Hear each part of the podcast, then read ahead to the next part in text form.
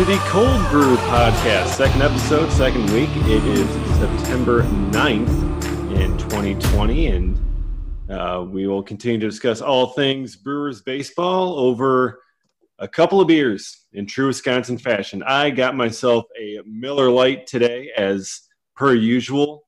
Uh, I am joined by Matt Carroll and uh, fellow reviewing the brew contributor Tyler Kurth. Matt, Tyler, what what beers do you guys have today? Well, we got uh, Capital Brewery Fishing in the Dark, um, a nice Imperial Schwartz beer, apparently. Um, also, just want to point out that I'm sporting uh, the Keston Hiura jersey, the only player who didn't get a hit today in today's uh, crazy blowout win. Um, he did get on base, though. We'll obviously uh, break that down in a little bit. Yeah, and I got a Hinterland Oktoberfest. Decided to go with a little bit darker beer given the gloomy weather of Wisconsin lately. Mm. Um, but yeah, I'm, I'm enjoying it, that's for sure. Oh, yeah. So you guys kind of go a little bit with the, the smaller breweries, and I just go with your mainstream Miller Lite. Typical me. That's right. All right. So, yeah, a lot, lot to discuss uh, today, a lot happening. Um, and – you know, earlier earlier today here on Wednesday, the Brewers defeated the Detroit Tigers in uh, a very close game. Uh, the Brewers won 18 to nothing. Um, so this, this was kind of secondhand embarrassment for Detroit. It's kind of similar to Packers defeating the Lions. Um, it was it was nuts. The offense came alive. Finally, we've been waiting for something like this for pretty much all season. Um, the, the Brewers had not scored more than nine runs at, at any point in any game uh, this year, and they put up 19, put up crooked numbers in, in several innings when, they got runners on. They were able to bring them in. They didn't just leave everybody stranded. 21 hits, 19 runs. Uh, Matt, I'll start with you. I mean, this is something that the offense has really kind of it, has it, been waiting for, and it, it's been desperately needing. Yeah, I mean, the, like you said on the account earlier, it's amazing what happens when you string together hits, isn't it? Um, especially extra base hits, because they went on that run of doubles to start, and you could tell it was going to be a a good day. Um, a lot of previous games, you'd see that happen. You get a lead off. I mean, even yesterday, lead off double, and either turns into nothing or one run.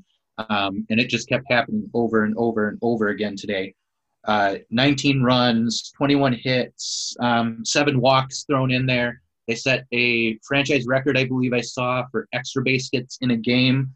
Um, every single player except for, like I said, the aforementioned Keston Hiura uh, got a hit today, although he did walk. Um, that you know, there's always been that potential, and yeah, this is an outlier game. Like they're obviously not going to score 19 runs um, every time the offense breaks out, but you saw the sorts of things that yeah, right? You saw the sorts of things that um, we've been waiting for. You know yelich got a rbi double. Um, it's the guys who are supposed to knock in runs were knocking in runs today. The guys who are supposed to get on base were getting on base today. Um, and then add in the pitching performance and it was just all around dominance.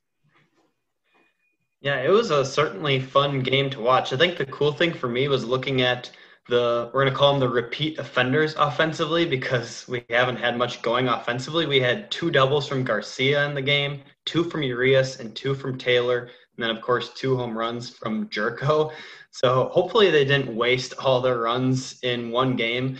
And as David was saying, they were hitting with runners in scoring position, 10 of 20 for this game, which just makes me chuckle. Like it's been terrible all season, and then all of a sudden this today, like wow, crazy. Obviously, hopefully they can they can pick it up, but you can't expect it 500 with runners in scoring position going forward.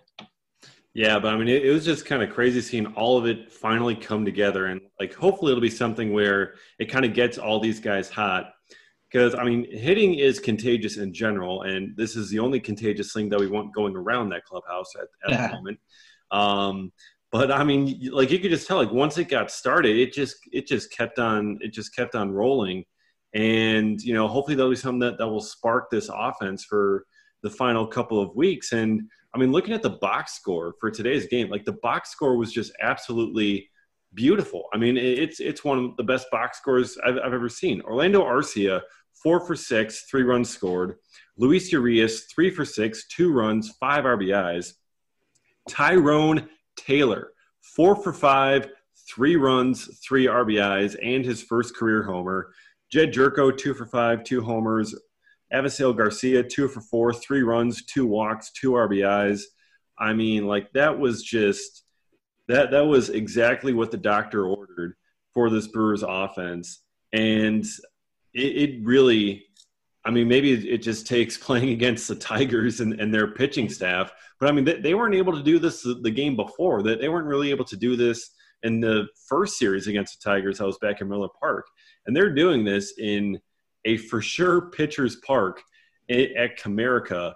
It's 420 to dead center out there. First of all, who designed that? Like, like who approved? Like, oh yeah, let's let's put a 420 dead center. I mean, like, did they have the entire pitching staff just come up with you know the, the field dimensions of that place? Like, it, it's ridiculous. And then they put up 19 runs there. It's it's so hard to get a grasp on on this offense. Yeah, I mean, they pointed it out during the broadcast. The Brewers at one point just started peppering that left field corner um, with singles and doubles, and it just kept bringing guys around to score.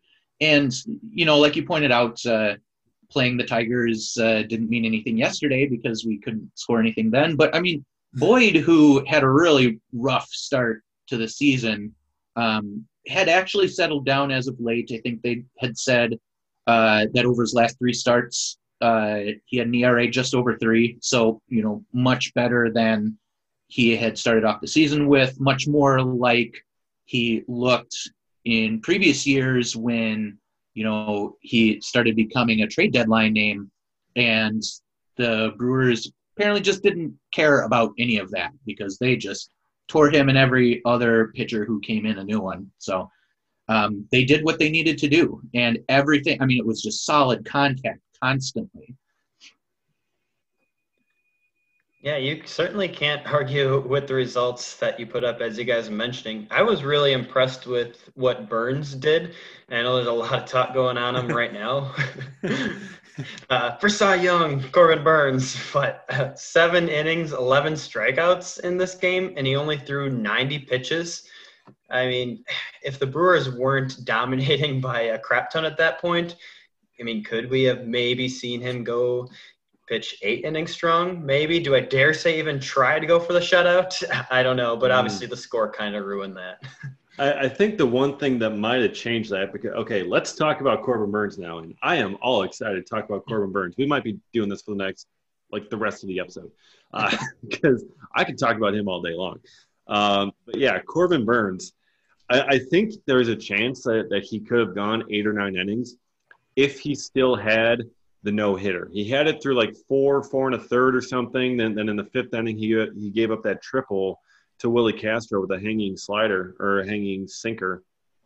Um, and then once that kind of was out the window, Counsell's Craig Counsell normally doesn't like to push his starters just for complete games or whatever. Like he just kind of uses as an arbitrary thing that, you know, it, it's really kind of not worth getting. But if it's a no hitter, I Craig would, would handle it differently. I, I feel like, um, but since he gave up that hit, um, you know, Burnes wasn't gonna, you know, keep on going. He was at 90 pitches through seven, which is, I mean, it's a good spot. I think the most pitches he's ever thrown in a game is 94 um, in his career.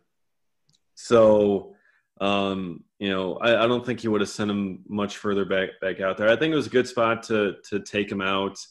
Um, you know, seven strong innings, just you know, get him out there feeling good. You know, he doesn't have the no hitter or perfecto anymore, so just take him out, give the other guys, you know, get the other guys some work, and uh, just kind of keep on rolling.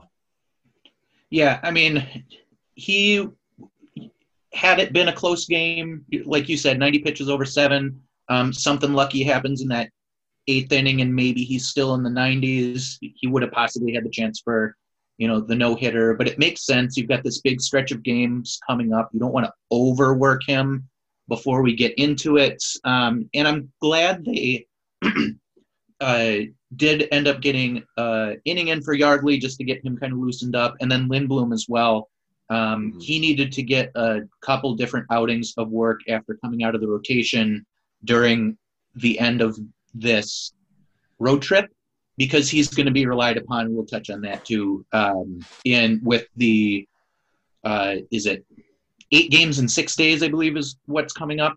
Um, they're they're going to need a lot of arms, and they're going to need a lot of arms pitch uh, multiple outings. And so to get him loosened back up, I was glad to see Lindblom out there. So it allowed for that opportunity as well. Yeah, I'm glad you mentioned Lindblom, but let's dial it back into Corbin Burnes. Like we can't just not talk about him for how well he's doing. I saw David talking earlier on Twitter about him going for Cy Young, which usually in the off season, Damn right. I'm normally I normally just kind of laugh and be like, yeah, the stuff's there, but he just he hasn't proven it. But what, 19 consecutive innings now without allowing a run. Hitters are batting 142 against him. He's got 64 strikeouts in 45 innings. The season ERA is down below two at 1.99. He's among the league leaders in the MLB in most pitching categories. So I think there is some consideration there. Absolutely. Finally, we're getting more people on board. This hype train is going. It is going full speed. Yeah, like, like you said, 1.99 ERA. Uh, that is, I think, fourth in the National League now because now Burnes has enough innings to qualify uh, for for the ERA title and everything else. It's you know one game per team or one inning per team game played. He was like two thirds of an inning shy, um, like coming into this outing. So now he's got enough innings to qualify. And yeah, 1.99 ERA. I think that's fourth in the National League. 0.9 whip. Uh, 4.37 hits per nine. That's best in the NL. 4.37. Randy Johnson never had an, a season below six hits per nine. Like Corbin Burnes hasn't even allowed six hits in a single outing all season. The the most hits he's allowed in an outing is five, and that was against the Pirates a couple weeks ago, I think. Uh, 12.7 strikeouts per nine. That's second in the National League. In his last three in his last three starts, he has not allowed a single earned run, covering 19 innings. He has 28 strikeouts and just three walks. He's gone six innings, six innings, seven innings over those over those games. He's only allowed seven total hits in three games. Seven total hits, no runs, three walks, 28 strikeouts. Like th- this is this is obviously the best like three start stretch of his career. Um, and it's really just kind of I, I, think a sign of things to come. I've, obviously, I've I've been in his corner, and I think it's it's all going to be great things to come.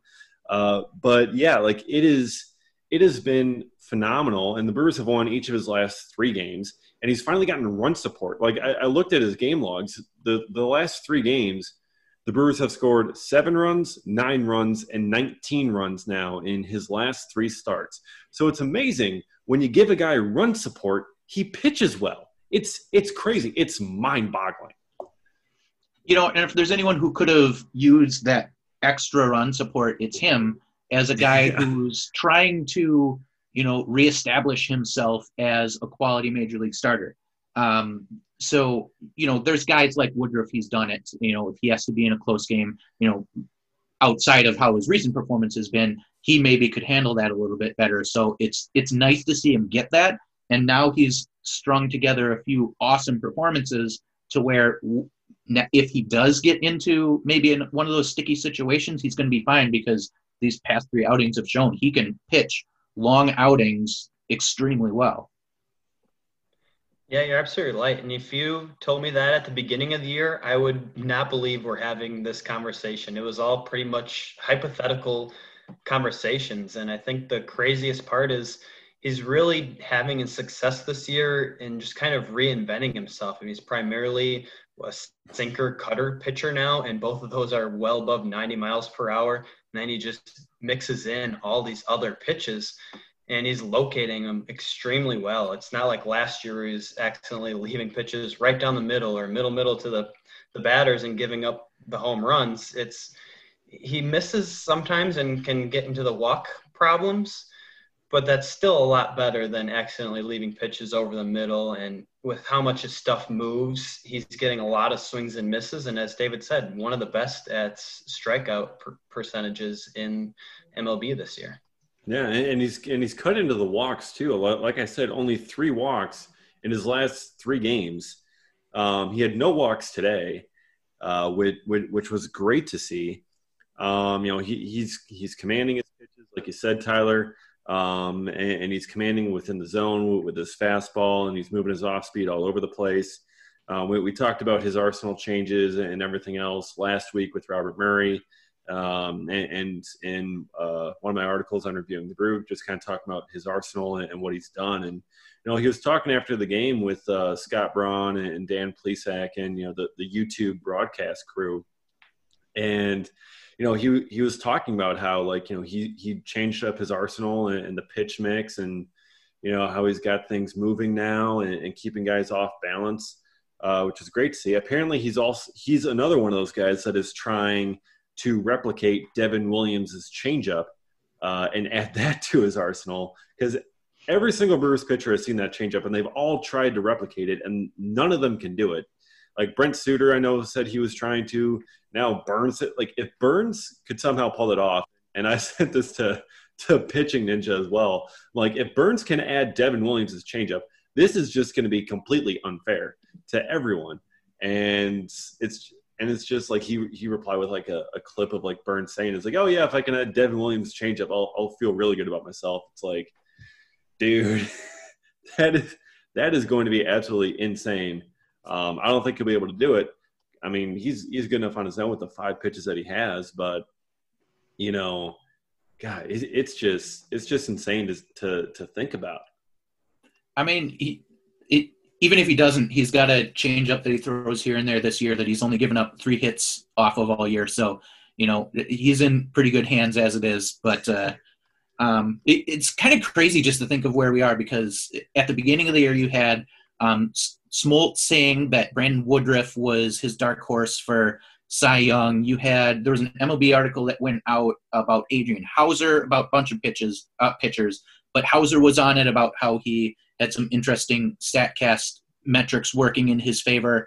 And here we are with Corbin Burnes for the last couple weeks performing as arguably the best starting pitcher on the team. Like, I'm outside of David, who expected us to be here at this point. Yeah, you're, you're, you're right. And I, if you want to go back to the Cy Young conversations with Corbin Burnes, I mean, this would be the year to do it, right? Like, mm-hmm. he just ultimately can't give up, like, what was his worst start was against the Pirates when he gave up three earned runs. I mean, yeah. that's going to, you know, Darn. move his ERA a little bit, but he can't have a blow up start. Yeah. Yeah. I mean, and it's really all going to kind of depend on, you know how his his final few starts go over the last couple of weeks. I mean, he's still competing with guys like Yu Darvish and um, Jacob Degrom and, and Max Scherzer, and uh, you know, really kind of your typical Cy Young candidates that, that you would think of in the National League, um, and, and, they're having strong seasons. Um, so you know, if Burnes can find a way to, to, separate himself from those guys, if maybe they struggle a little bit and Burnes continues to dominate, um, maybe you know I, I, don't know. You know, I'm I'm hoping for an actual win, um, but I, think I think there's a very good chance that Burnes will will get some votes uh, for the Cy Young at, at the very least. Um, and, and, just kind of an, another stat I want to touch on because I, I didn't mention it earlier. Corbin Burnes has a 0.2 home runs per nine allowed this year. Last year, he was at 3.1 home runs per nine inning. Like, it the the changes that he's made, he's only allowed one home run so far to this point. Knock on wood. Um, like he's only allowed one, and last year the long ball was, was a big issue with him, and now it's it's not really it's not really even an issue at all. He's keeping it in the ballpark, and good things are happening. Yeah, I mean, between pitch selection and pitch location, it's he's clearly fooling batters on a different level this year. Um, yeah, uh, and it's it's nuts also to even think that we're you just mentioned his name with the likes of DeGrom and Darvish and Scherzer and the guys who are perennially in this conversation for the Cy Young. And yeah, right. I mean, by the numbers, Corbin Burnes is right there. Yeah, he certainly is. And even when you look at the guys like DeGrom and like you all mentioned, he's given up the least amount of hits all season long between these guys. So I I think that backs up everything we're saying. Cy Young, Corbin Burnes Cy Young hype train. It's coming. Coming to, to a town near you. All right. Um, so another uh, member of this rotation, um, Adrian Houser, uh, he started the first game of the series against the Tigers, and uh, things did not go as well for him as they went for Corbin Burnes.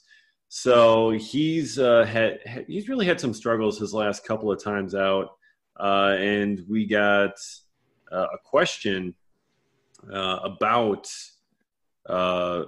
Adrian Houser on on Twitter. Uh, Mike is asking if there's any chance uh, we could see Freddie, uh, Freddie Peralta back in the rotation and Adrian Houser back in the bullpen where he was dominant last season. Next to this point, uh, Brewers running out of starters other than Woodruff or Burnes. They're getting shelled constantly. Uh, but yeah, like Adrian Houser, you know, he was coming into the year, he was expected to be, you know, a really kind of a, a dominant pitcher um, for this team and probably the number two on this staff. Uh, and, and, really, he's kind of struggled his last couple of times out. Uh, and it's just kind of been interesting to see the changes from him from his success last year in the rotation to his struggles this year. Yeah, I mean, five earned runs given up in each of his last two starts, four earned runs in each of the two before that. Um, he actually looked relatively sharp at the beginning of um, yesterday's outing, and then you know he ends up having that big inning again, and things go south. Um, un- unfortunately um, for Mike, I I think we are going to see Freddie in the rotation, but I don't think it's for the reason that he's hoping for. Um, like it, like I said earlier, the Brewers are playing eight games over the next six days. They've already announced the pitchers for the next three games as being uh, Woodruff, Brett Anderson, and Houser. So he's already penciled in as a starter unless there's a last minute change. You have a doubleheader on Monday where you would theoretically have um, you would have Burnes going again, and then probably have to go to your fifth starter unless you want Woody working off a two days rest. Um, so you probably have Lindblom re-entering the rotation at that point. Then you have Tuesday's game um, you could go with your sixth starter, or you could have Woody work off of three days rest. That's more reasonable. Um, but you have a doubleheader again right after that, where if you only went with five guys, you'd be right back to Brett Anderson on three days rest, and then Houser off of two. That's definitely not happening. So I think what's more likely is you're going to have Freddie penciled in for that Tuesday game to push everyone, and then Houser's second start over that stretch gets um, pushed to the Kansas City City Kansas City series the following weekend. So we're going to need a whole bunch of starters. Um, unfortunately, that's going to mean Houser. Um, hopefully, he looks a little bit more like he did in the first few innings of his last start than he did in uh, at the end of it. But and we know he's got it in there. Um, it, he went uh, gave up just one earned run over his first two outings that covered 12 innings after two games, he was down. That's a .75 ERA, nine strikeouts, just six hits. Um, he had it early, and now it's just kind of uh, dropped a little bit. So he's we're going to need all the arms we can get over these these two series against the Cubs and Cardinals, and he's going to have to be one of them. After that, maybe they can evaluate whether or not to put him in the bullpen uh, towards the final stretch. Yeah, I agree. In the short term, there just there isn't a reason to put Adrian Houser into the bullpen. And the unfortunate part for him, especially in his last start, is I think there was some bad luck that really happened his way, especially in that fifth inning where he got tagged with a bunch of earned runs. He needed a a ground ball to generate a double play to get out of the inning. And that's when Luis Urias didn't throw the ball to second base to turn two because, well, maybe the base runner was kind of in his way, maybe not. He should have just thrown it, whatever. but ultimately, that extended the inning for the Tigers. And then Houser ends up loading the bases again. And then Brent Suter comes in and proceeds to give up three straight hits, hits, which makes Adrian Houser's final stat line look like he has five earned runs, which I mean, that's what it was, but it, it's some bad luck there. And I, you were mentioning he was looking a little bit better early on in that start, and I would agree. His fastball, that two seamer, was breaking so hard into those right-handed hitters. He was getting a lot of just ridiculous swings by Tigers batters. So it's kind of like he's the Corbin Burnes of the past, like where his stuff is so good, he just he just can't get the results. So something needs to change here for Houser, whether it's using that two seamer more um, to help generate more of those whiffs, which is one of the best pitches that he has in that regard. Um, or, or what, I don't know, maybe it was bad luck, kind of like I mentioned, kind of a combination, if I had to guess. It's crazy that you mentioned that, Tyler, because I was just about to mention the same thing.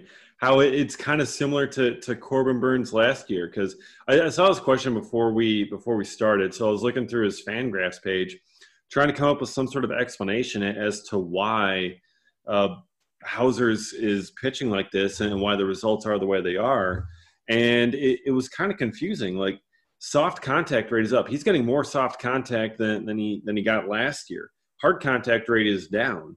Um, the his strikeout rate is down a little bit. His um, his fastball isn't graded as highly as it was last year. Is the the weighted or the the score that the Fangraphs gives it was at a 14, a, positive 14 last year, and this year it's it's at a positive 1.9. Now I don't know if that's like a cumulative over the whole season thing, and that's why the number's lower because it's not quite as many innings. But you know the, the grade on the fastball is is down. It's not quite as good as it was last year. Um, he's getting more swings on pitches outside the zone. Um, he's get he's getting the same amount of uh, swinging strikes uh, of swing and misses, um, but I, I, think one of the big concerns is the home run to fly ball rate is up. it's at twenty eight point six percent of the fly balls against him are are hit out of the park. And I mean, he's he's an extreme ground ball pitcher. So I mean, if they get it in the air, I mean, it's probably going to go for a while. But you know, still, it's kind of a, a weirdly high uh, home run fly ball rate against him um, and, and, his strikeout rate is down a little bit. The the BABIP against him is up a little bit. It's at 331, but it's not obscenely high. It's not like you know way over like his career. His career BABIP is at like 308 or something. So I mean, it, it's higher than than average, but it's not an absurdly high thing like the 400 BABIP that, that Corbin Burnes had last year. But it, it's just kind of like a weird combination of stats, and, and it's just kind of hard to to pinpoint you know where you know things are going wrong for Houser, and you know it, it may just be a, a, combination you know death by a thousand cuts or whatever but it's it's just kind of weird looking at his stats trying to understand why he's no longer having the kind of success that he had last year that that that, that he's not having this year. Yeah i mean you mentioned him being an extreme ground ball pitcher. Yesterday was actually the first time all year that he didn't get more ground balls than fly balls, and it was actually the same. It was six and six. So he is still inducing more grounders than flies at this point. Um, okay amount of strikeouts. He's not walking a ton. Um, he hasn't had more than three walks in an outing. So it, hopefully it is a little bit of just bad luck. Um, I mean, his FIP is sitting at 4.69, so it's a little bit under his ERA. Um, suggests a little bit of um, hopefully regression down with those runs could be happening, but um, not so low that it's seems like it's extreme bad luck. But he is getting the ground balls, and like you said, it's still soft contact. So it maybe it is just that the ones they are connecting with are just happen to be big ones each time. I don't know. Um, but like I said, hopefully, just the beginning of yesterday's game offers some promise uh, going forward because we're going to need it. Yeah, the ground ball aspect is interesting. He's throwing that sinker uh, damn near 49% of the time here. And then you mentioned how hard he's getting hit on some of his other pitches. The slugging percentage against his changeup is 474. Slugging percentage against his slider, 895. And these are mm-hmm. pitches that he throws 11 to 12% of the time. So is it location or should he start looking away from those pitches? I think like percentage wise 10 11% that's that's a good mix for him. I think he needs to bring that four seam or that two seam fastball up closer to his sinker range um, and mix those two pitches in better and then just kind of sprinkle in those off speed pitches which is very similar to like a repertoire that Corbin Burnes is using this year obviously with just a couple different pitch selections. Yeah and his pitch mix it really hasn't changed much from last year to this year I mean, his, his fastball usage is is down like a percentage or two, and I think his curveball usage is up like a percentage or two. But like that's not really changing that much. Um, yeah, his slider has consistently got, gotten negative grades. Um, and yeah, that, that's a very high slugging against it uh, that, that you mentioned, like 895, right? Yeah. So like it's, I, I think it, it, might just be location. It might be just kind of be similar to Corbin Burnes, where he's just missing within the strike zone, and they're just able to to knock it for base hits, and and that's really kind of what's leading to his issue because mo- most of the outside stuff really really hasn't changed with, with the pitch mix or, or the other you know swing rates or whatever else. So I, I, think it's just you know w- when they do make contact with it, they do get it for base hits, and and that's really kind of what what's causing his issue. Because I mean, he hasn't changed the mix. Uh, I mean, the, the stuff hasn't changed that much. His fastball velocity is down like a mile an hour. I, I think he averaged like 94 something on his fastball last year, and now it's like 93, like 93 8 or 93 9 that it's averaging. Um, so maybe losing a tick or two there also isn't helping. Um, but yeah, it's just it, it might just be a I, I don't know if it's going to take a, a, trip to the pitching lab or something for them to figure out what it is, but uh, it, it's just kind of it's kind of weird. Yeah, I mean, Tyler, you said he needs to get his pitching kind of up more like Corbin Burnes. Wouldn't it be great if all our pitchers were more like Corbin Burnes right now? yes, we could have five Cy Youngs in the starting rotation. You know, I'm really surprised that we, we mentioned Devin Williams' changeup earlier, and you guys didn't mention the words reliever of the year. Um, mm. What are, what are the considerations for that? I mean, I, I think I think he certainly deserves a lot more recognition. I, I think he should um, be able to push for rookie of the year. Um, I don't know if he's actually going to win that, but I, I, think he definitely should get some votes. Um, but yeah, I mean, he's just been dominant. Um, I mean, the changeup. I mean, we've I, we talked about the the changeup in Dev Williams um, a lot last week as well, but it's just he just keeps on he just keeps on dominating, and you know he's really kind of not getting the the outside recognition outside of really pitching ninja. Um, but I mean, there's I mean, j- just looking at the numbers, I mean, he is arguably the, the best reliever in baseball this year, even better than Josh Hader. And Josh Hader's only allowed like one hit. Yeah, it's it's hard because reliever of the year is almost always going to go to a closer. Like yeah. it, people love saves. Um, it, look at how I mean, just to see how much saves affect things. Look at how that affected uh, Josh Hader's arbitration battle this offseason. Um, the, literally, it all just surrounded him being a, closer. So it, I think, it, I mean, we all see what Devin Williams does. Um, Pitching Ninja throws out the videos. Like, it, it's hard to imagine there's someone out there that's more dominant than he is. But bottom line is he's not saving games, and that goes for you know rookie of the year too. Unfortunately, that's usually going going to go to uh, a dominant starter or a crazy good offensive player. Um, whether it's fair or not, you know, I absolutely think he should be in consideration for both of those. But uh, I think he has more of a chance in the reliever of the year, especially if he keeps his, you know, ERA as low as it is, or even lower. If his K per nine keeps being crazy high, um, he would have a chance at that. But you know, it's probably it may end up going to someone like Kenley Jansen, you know, who's got double digit saves. Um, I don't know you know what the rest of his number look like, but I know he's up there in saves, and I'm sure a lot of other people realize that too. And, you know, he probably slides right into early consideration.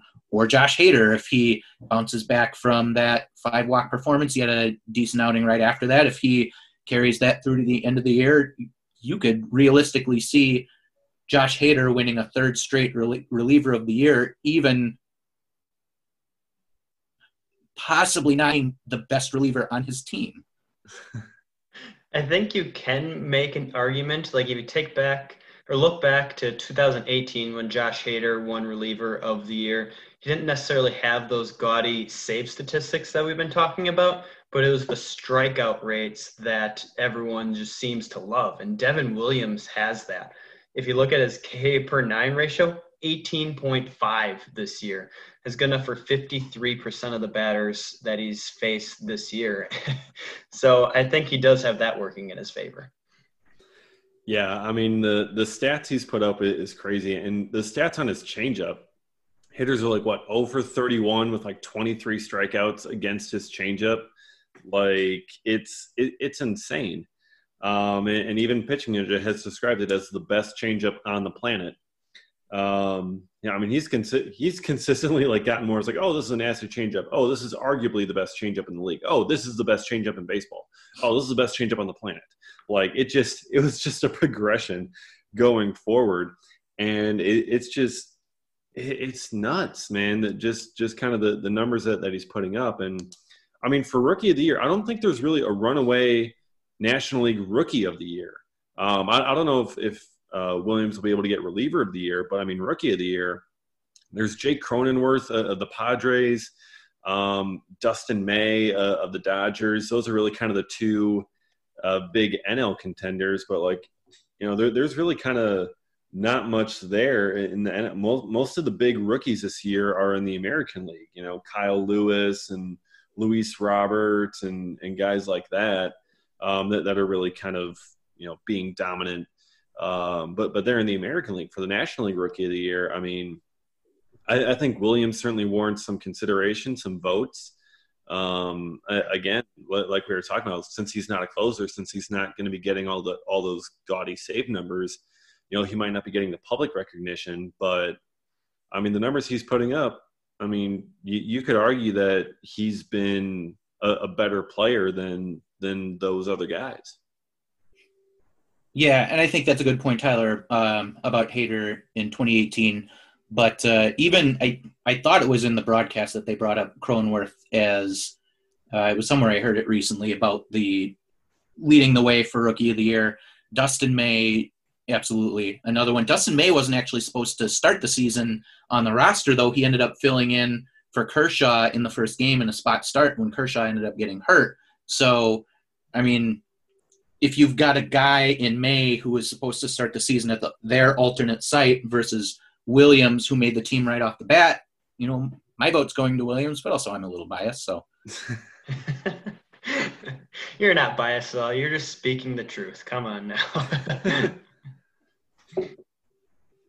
yeah, it's you know it's going to be an interesting race, and obviously with with a shortened season, it makes it you know a little more difficult to to get a full grasp on you know the impact some of these guys have but um yeah like it's it's just it's just been really cool to see him kind of turn into the the pitcher that, that he's been. I mean he wasn't a highly rated prospect coming in. I mean he was somewhere in the in the mid lower teens uh, on the brewers farm system rankings. Um and you know he wasn't really a, a celebrated you know call up like oh yeah he's just going to be a, another bullpen guy uh, but then, I mean, he turned into the, the, dominant force that he is now, and that allowed the Brewers to trade David Phelps basically, um, and, and, he's really kind of now established himself as, as a setup guy. And it, like Robert Murray said last week, it, it could allow them to uh, be more comfortable trading Josh Hader uh, at some point in the near future because you know if they believe Devin Williams can keep this up going forward, then you know, they can trade Josh Hader because he's going to be very expensive over, over the next couple of years, can just continually getting more expensive. And he's going to be at his peak value for a little bit longer. Uh, but, you know, you, you kind of want to get as much as you can back for him if you're going to trade him.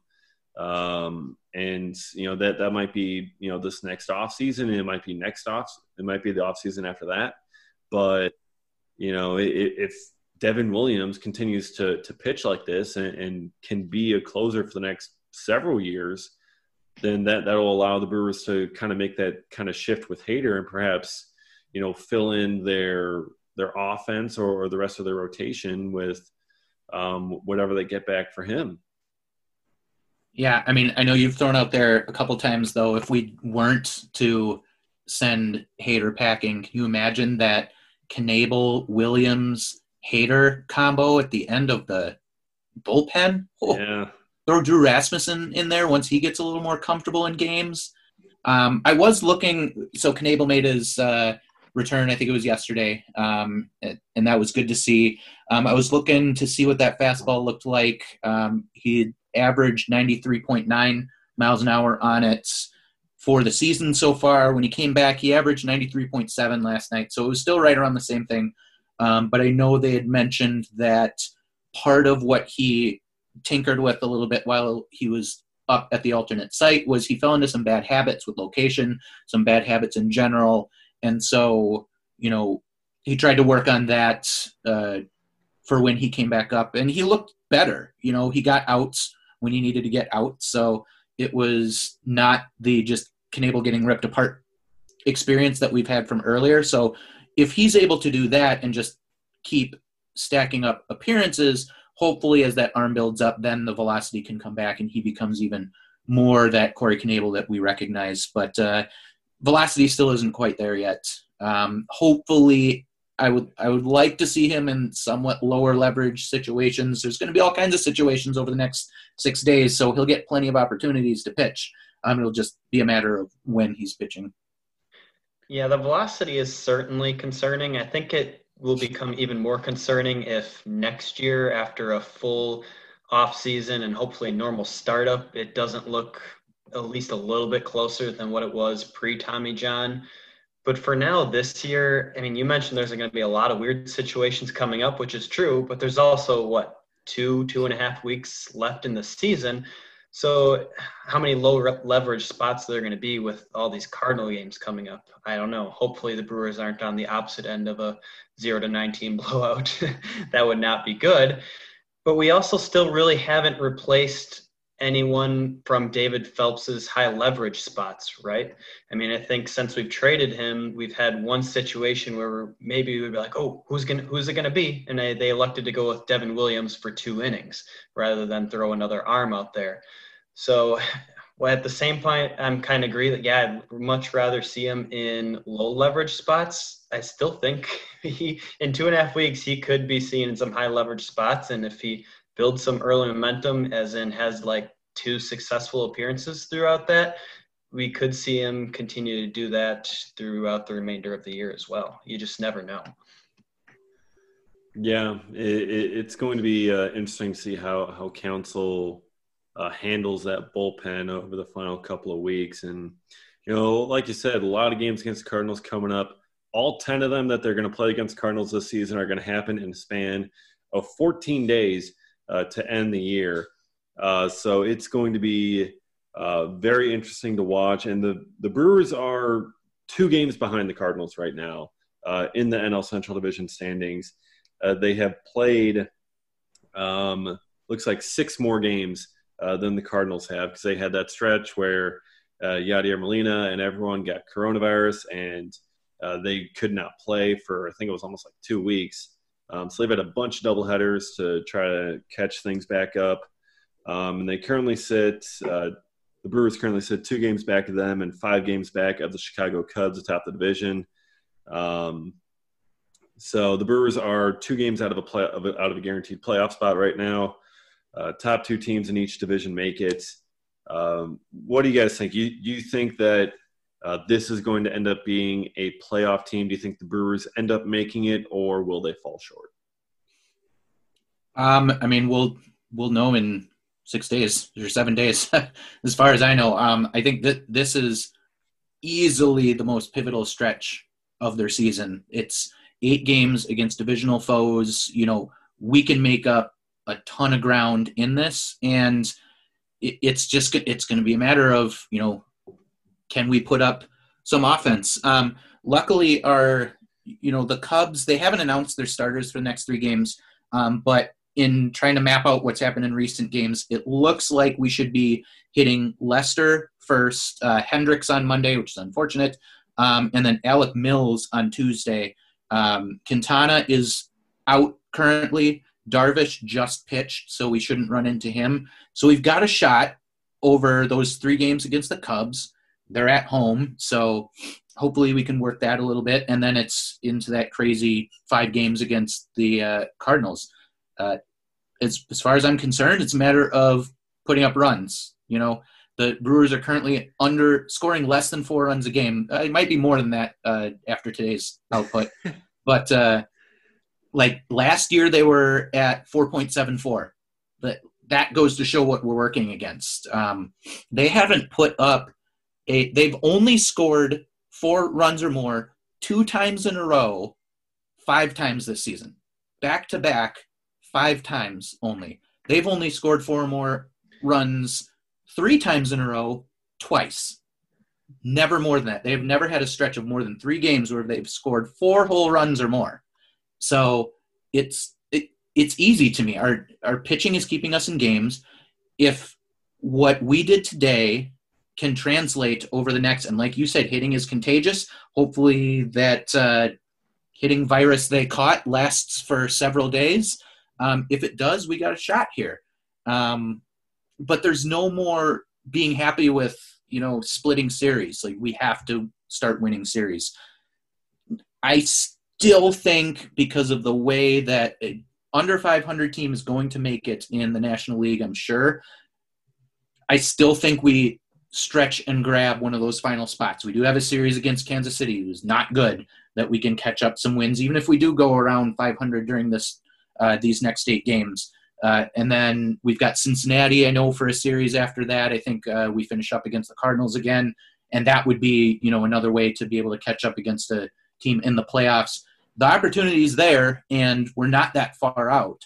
So I just my my gut tells me that we're still going to grab one of those last spots, but this time next week, we'll probably have a pretty good idea whether or not that's going to be reality. Yeah, you make a lot of good points. And it's like, as you said, up until this point in the season, the Brewers have done a good job of not getting swept by teams. They, of course, had that stupid sweep of the Pirates where they lost all three in that one weekend series. But it's been a lot of splitting or salvaging one game of the series. But for now, it's put up or shut up time, really.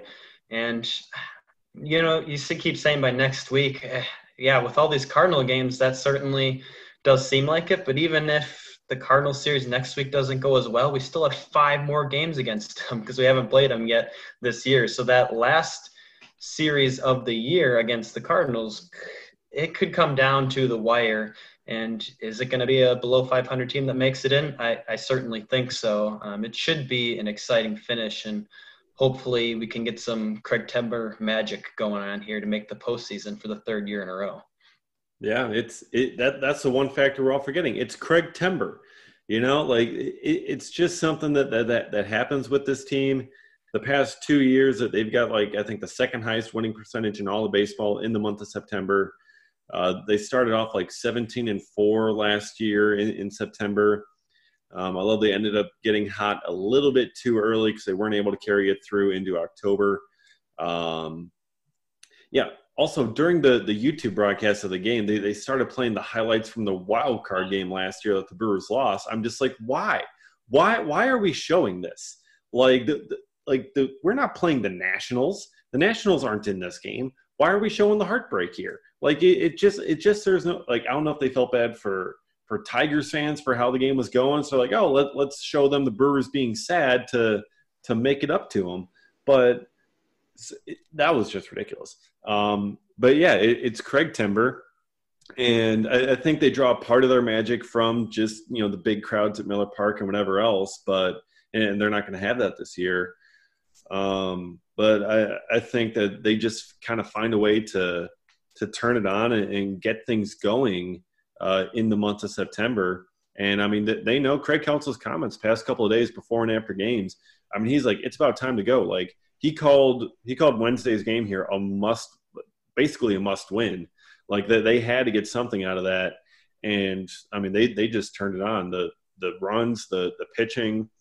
Um, so now I, I think they finally have that that sense of urgency where, where they just got to push. And sometimes you, you really just kind of wish that they would have it like earlier in the year so they could just kind of like coast through a little bit and not cause us all so much stress. But for like the past two years, it's just kind of like, you know, fl- just kind of keep floating through the first couple months of the season, then hit September, hit the gas. And that, that just kind of seems to be what's happening again. I mean, that it's kind of what worked for Washington last year. Uh, they had looked pretty poor for a lot of the season, and then they just and 31. Yeah, they just kept ramping up and up and up and up, and carried that momentum all the way in. Um, I just, Craig Counsell, if you're listening to this, which I'm sure you're not, please can we just stick with some of our high performing offensive players? Keep Jedd Gyorko in that lineup. Gyorko with two bombs today. He is he's hitting outside of his splits this year. I mean, he's got a better average against um, right-handed batters actually which is crazy. He's brought in primarily to face the lefties. He does have the higher ops versus the lefties but he's hitting just fine against righties and it's not for lack of plate appearances. He's got 38 versus lefties 22 versus righties. So it's not like he's only seen you know five six at bats against right-handed pitchers. You know he's doing well. He i thought I had looked up before this that he has the highest OPS now on the team for anyone who's played somewhat regularly. Like, just keep that bat in the lineup. Jace Peterson, eh, fine. Like, it, it, it was cute with him. He's he's getting on base. He's actually getting on base over forty percent of the time. So I'll give him that. But like, I, I'm done with that experiment, especially at first base. Just let Gyorko play. Like, it's I don't. Of all the players on our team, that are getting limited playing time. He's the one that like frustrates me the most because he's been one of our best offensive players. I get the rotations, I get the platoons and what, but hashtag free Jedd Gyorko. I'm I'm gonna start the movement on uh, Twitter if it hasn't been started already. You you can have the Twitter movement, but man, I've been on the Jedd Gyorko train for quite some time, and it felt like when everyone was finally starting to catch on to what he was doing this year, then he left for that brief little stint on the bereavement list there, and now he's finally back. And I'm glad you mentioned the splits because he's been crazy good offensively in that regard, and even at first place. First base, he plays such good defense. I was so frustrated with what Justin Smoak was giving us offensively and defensively.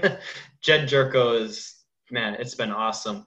But if you really want to stick with hot offensive players the rest of the way to go, as weird as it sounds, I guess we have to keep playing Vogelbach then,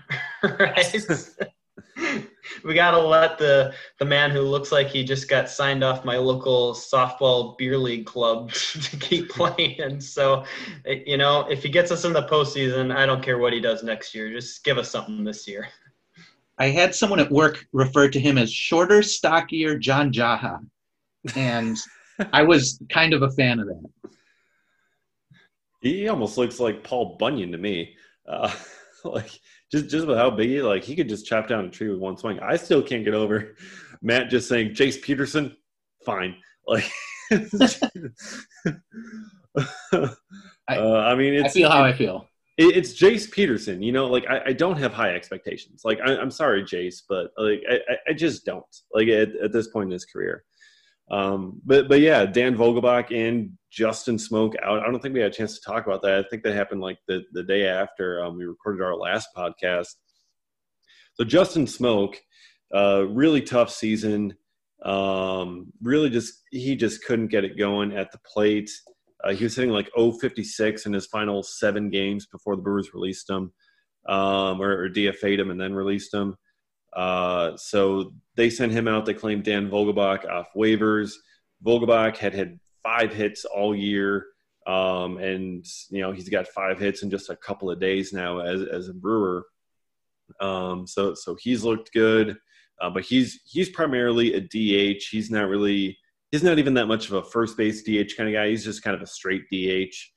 Um, but he's got several years of control remaining, and the, and the Brewers can at least see what they have in him for a little bit.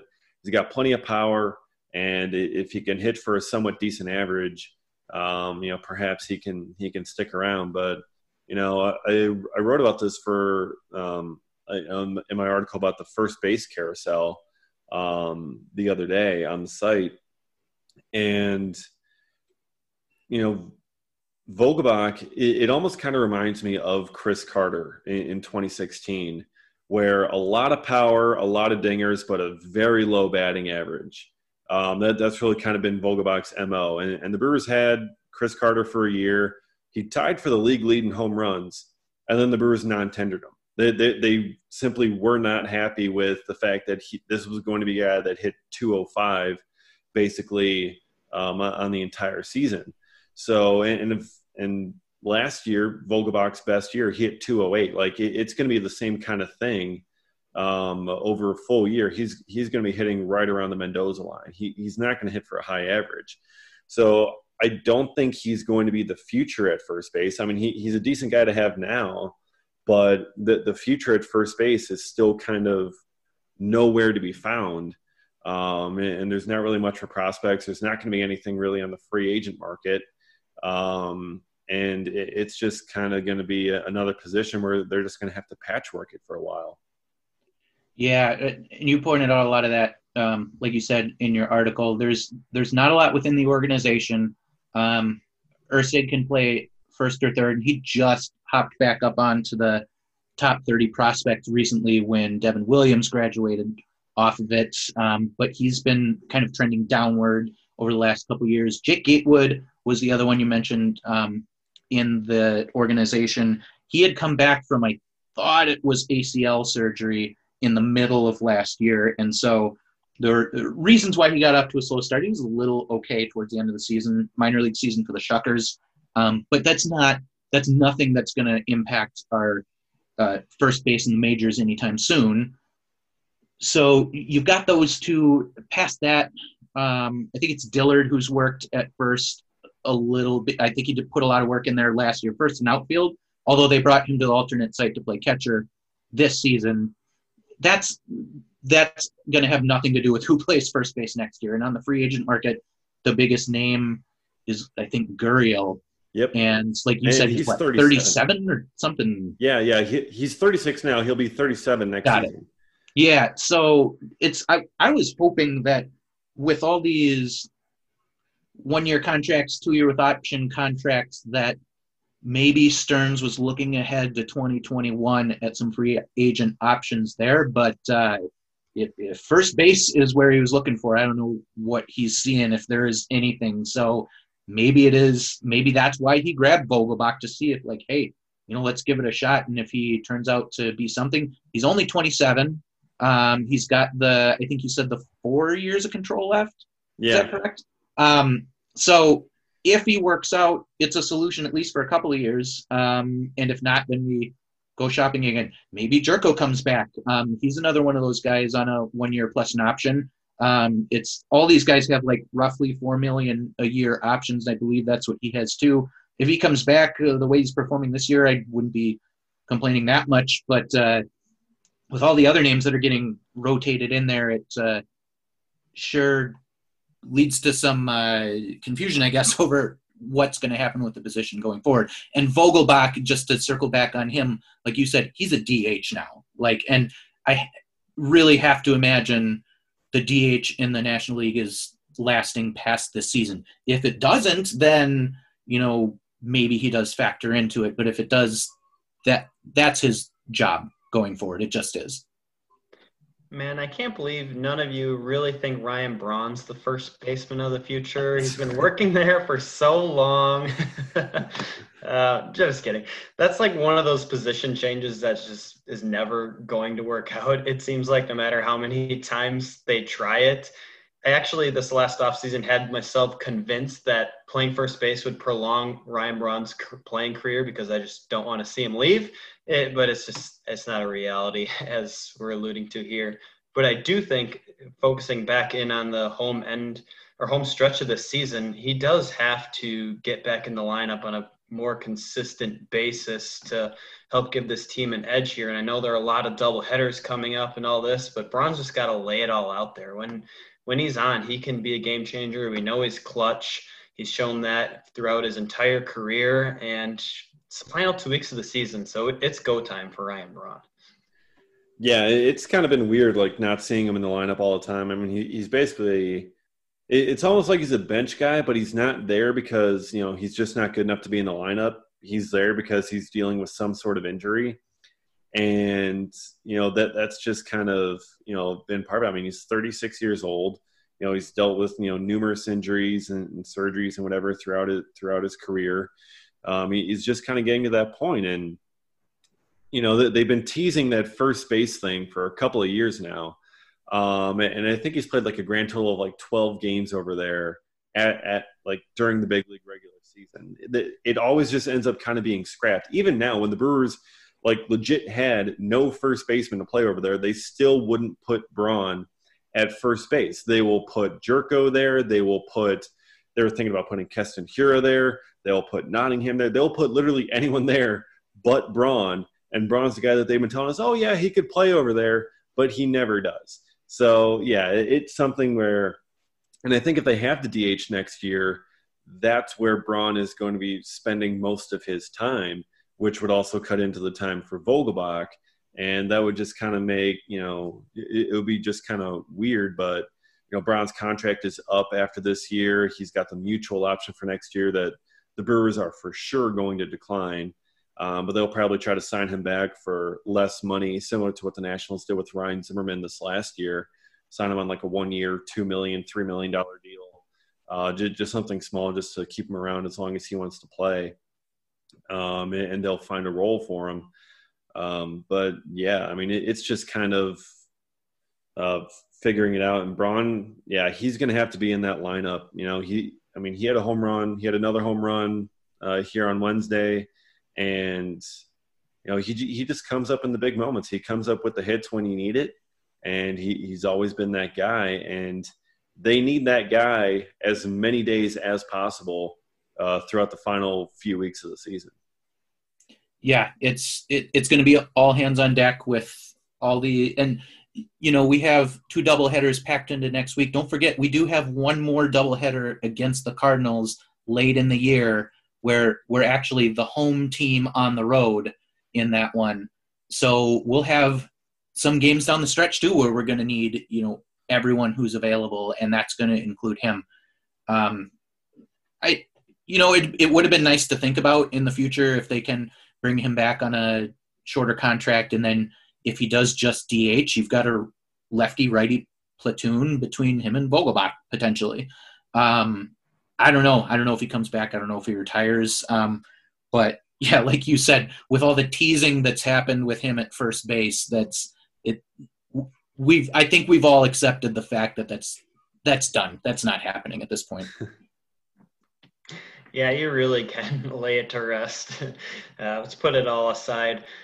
I do think David brings up a good point though about even though we feel like we need Ryan Braun, it's just like where do you put him because DHing takes away from Vogelbach. If you put him in the outfield, then most likely either Garcia or Ben Gamel have to sit down. And I really like the stretch of games that Ben Gamel's been putting together offensively. I know he's been in the leadoff spot here as of late, and I know Garcia missed a few games because he was banged up.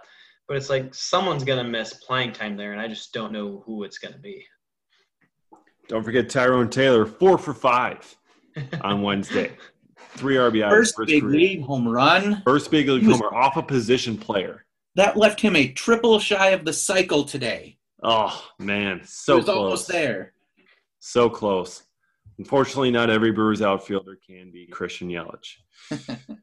All right, I think that's uh, going to just about wrap us up here on uh, this week's episode of the Cold Brew Podcast. I'll be sure to uh, follow and subscribe on Anchor, on Spotify, Pocket Casts. Um, several different platforms uh, where you can find us, the Cold Brew Podcast. Also, be sure to uh, follow us on Twitter. You can follow at Tyler Kurth or his or his own podcast, the Wisconsin Trilogy Podcast, uh, at Trilogy Pod on Twitter, uh, or Matt Carroll at at Milwaukee Matt at MKE Matt 13 or follow me at dgasper24 on Twitter. And of course, follow us at Reviewing the Brew. All the articles that we're talking about are up there that uh, you can look at. Uh, we'll, we, we will return uh, next week for another edition of the Cold Brew podcast uh, as we hopefully see uh, some play some positive playoff uh, pictures as we get towards end of the season. Well, that'll do it for us this week, and be sure to tune in and subscribe as we come back again next week.